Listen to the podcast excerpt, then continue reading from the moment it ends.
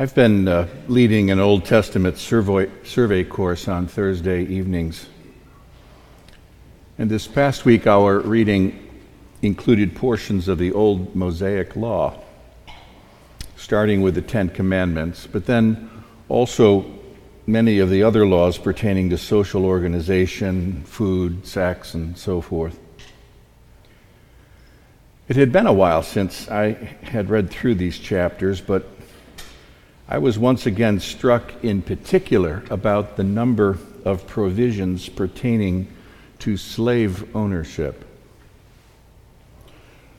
Most Christians are unfamiliar with these so called laws because we've left slavery behind in history's dustbin, or so we think. But actually, you know, friends, the Bible is at best somewhat ambivalent on the matter of slavery. And indeed, the tradition tells us that Moses stipulated a number of laws for ordered slaveholding. Thousands of years later, slaveholding Christians relied upon these sorts of texts as proof that slavery was not antithetical to Christianity along with its incipient racism. Fortunately, biblical themes pertaining to Jesus' remarkable inclusion of every outcast and outsider within God's kingdom of grace ultimately triumphed, as did his summary of the law, which serves as our mission statement here at Christ Church. You remember how he summarized by saying, Love the Lord your God with all your heart and soul and mind, and love your neighbor as yourself. And then he added, he said, On these two commandments, these commandments to love, hang all of the law and the prophets. Now, the legacy of the aberrant theology still lingers in our culture, doesn't it? In the form of racist systemic structures and attitudes, and in phrases like white nationalism even if they happen to be spoken by people who identify as Christian. And remember that it wasn't so long ago that the Ku Klux Klan rampaged through our land with their burning crosses, counting many millions of members. And most of those would have been members of local Christian congregations. Now, friends, I share this as a simple reminder that religious traditions of every stripe have their haunting skeletons. Our tradition, no less so. It's important to remember that when we read about all sorts of other religions around the world. And by the way, this also includes non theistic movements relying on rationalistic formulations a la Nazism and Stalinism, to name just a few famous ones. Human contradictions exist wherever humans happen to live and have their being, regardless of their official religion or even unofficial religion. Now, you've heard me say more than once in here that I believe everyone has a religion.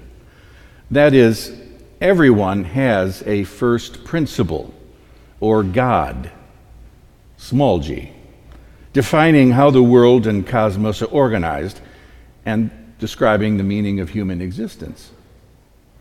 Everyone operates from a point of view. They operate from a point of view about their existence, whether or not they do this consciously. And this point of view predicts their patterns of behavior, regardless of what they say is their point of view. Atheists identify as non religious, but you know as well as I do that some speak with as much arrogant truth telling as any Bible thumping fundamentalist advancing their own brand of ultimate truth. I do not believe that humans have any chance of escaping this predisposition for what I'm referring to as religious belief. It seems a genetically embedded aspect of our nature. We are hardwired for it. This belief might be theistic or anti theistic or something in between. But the competition for our transcendent allegiance is fierce out beyond these walls. It's fierce. The 250 Americans who went abroad to join the ranks of ISIS made a conscious choice about which sort of God, which organizing principle they would follow. For most of them, their allegiance was drawn out of the internet, but we should be clear that all of the rest of us make choices about whom we will follow as well, whether we're conscious of this or not. All of us follow some ordered path in the world. In this time frame, there's no question that traditional religions are facing very strong headwinds in American culture. What could be less hip than identifying as Methodist in 2019 New York City? This may be less apparent today in, say, Savannah, Georgia, but the spigot is locked on open for the draining of traditional religious identity from American culture. Still, this does not mean that the American population's predisposition for belief disappears. Instead, I think it, it sort of goes incognito. Everybody still awakens every morning, subscribe to a set of organizing criteria that patterns their ethics, their relationships, and their values. Everyone has this predisposition for belief of some sort or another. All of your friends have it, all of your coworkers have it, all of your family members have it. They have a predisposition for this. And this is important to keep in mind as those of us who consciously and deliberately follow after the way of Jesus face those strongly opposing headwinds in our culture. I think it's important to name this for our own sake, for the sake of our faith. These strong headwinds prevent you from speaking of your Christian identity very much at all. At the job, at a bar, or social scene, or among your larger group of friends. Those headwinds are pushing at you all of the time to keep your mouth shut right? Still, no one can escape the matter of choosing which gods they will follow. Pressure builds to choose the popular trending point of view.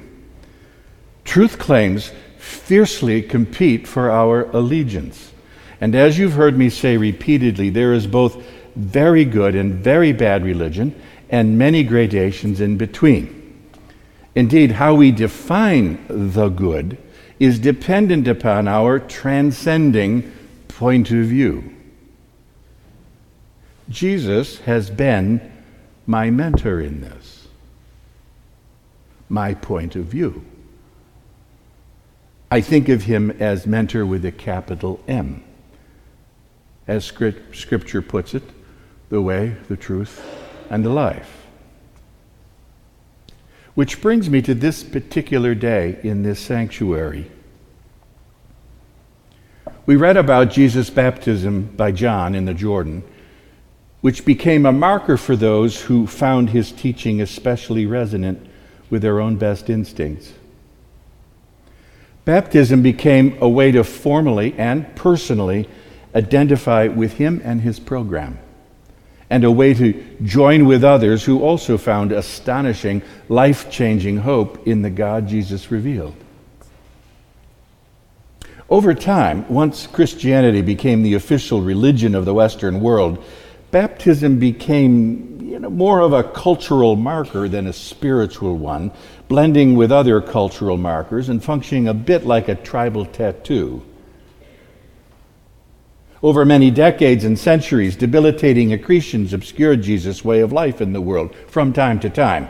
And for instance, it doesn't take a learned scholar to tell us that Jesus would never have owned a slave. I mean, to even say such a thing sounds ridiculous in the extreme, and yet large portions of the church were deeply devoted to that conviction, completely ignoring who Jesus might have been in the matter. Jesus modeled a way for us to understand God's liberating movement in the world, right? The debilitating accretions are like barnacles that attach to the hull of a ship if it stops moving forward, rotting away in the water.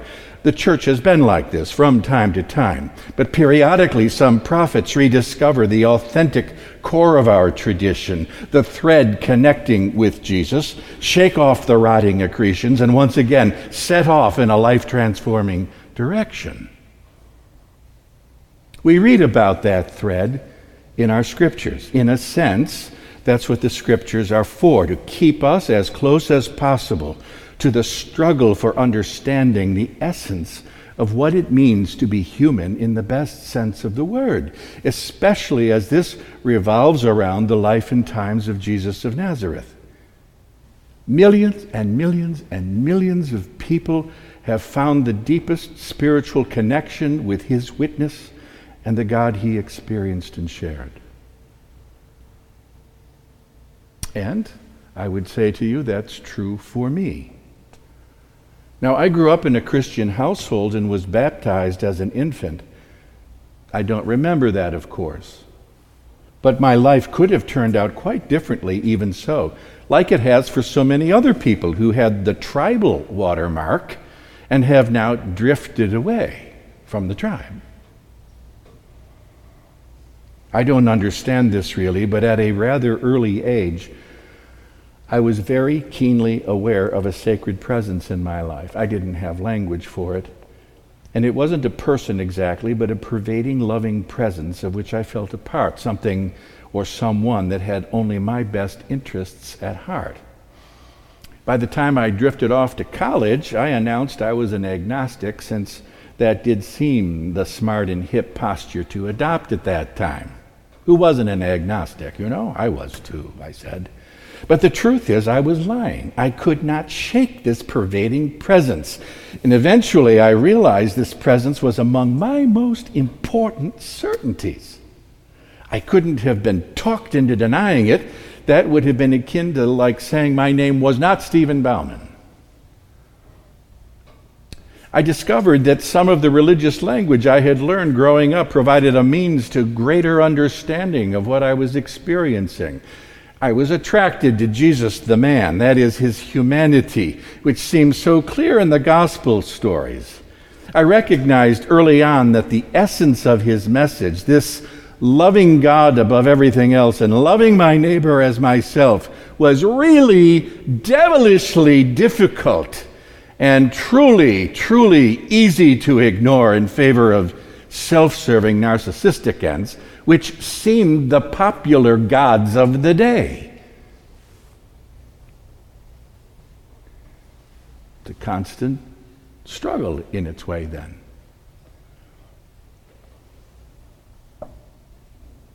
And I discovered that the love Jesus lived and taught is the most compelling and simultaneously most demanding discipline there is for those who want to grow into the full height of their humanity.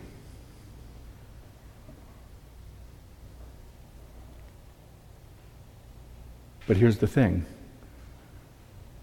seeking to grow into those heights is a choice. It's a choice.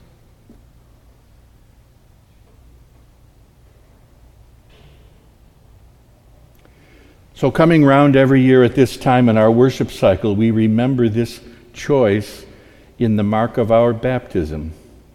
That's what we're doing today.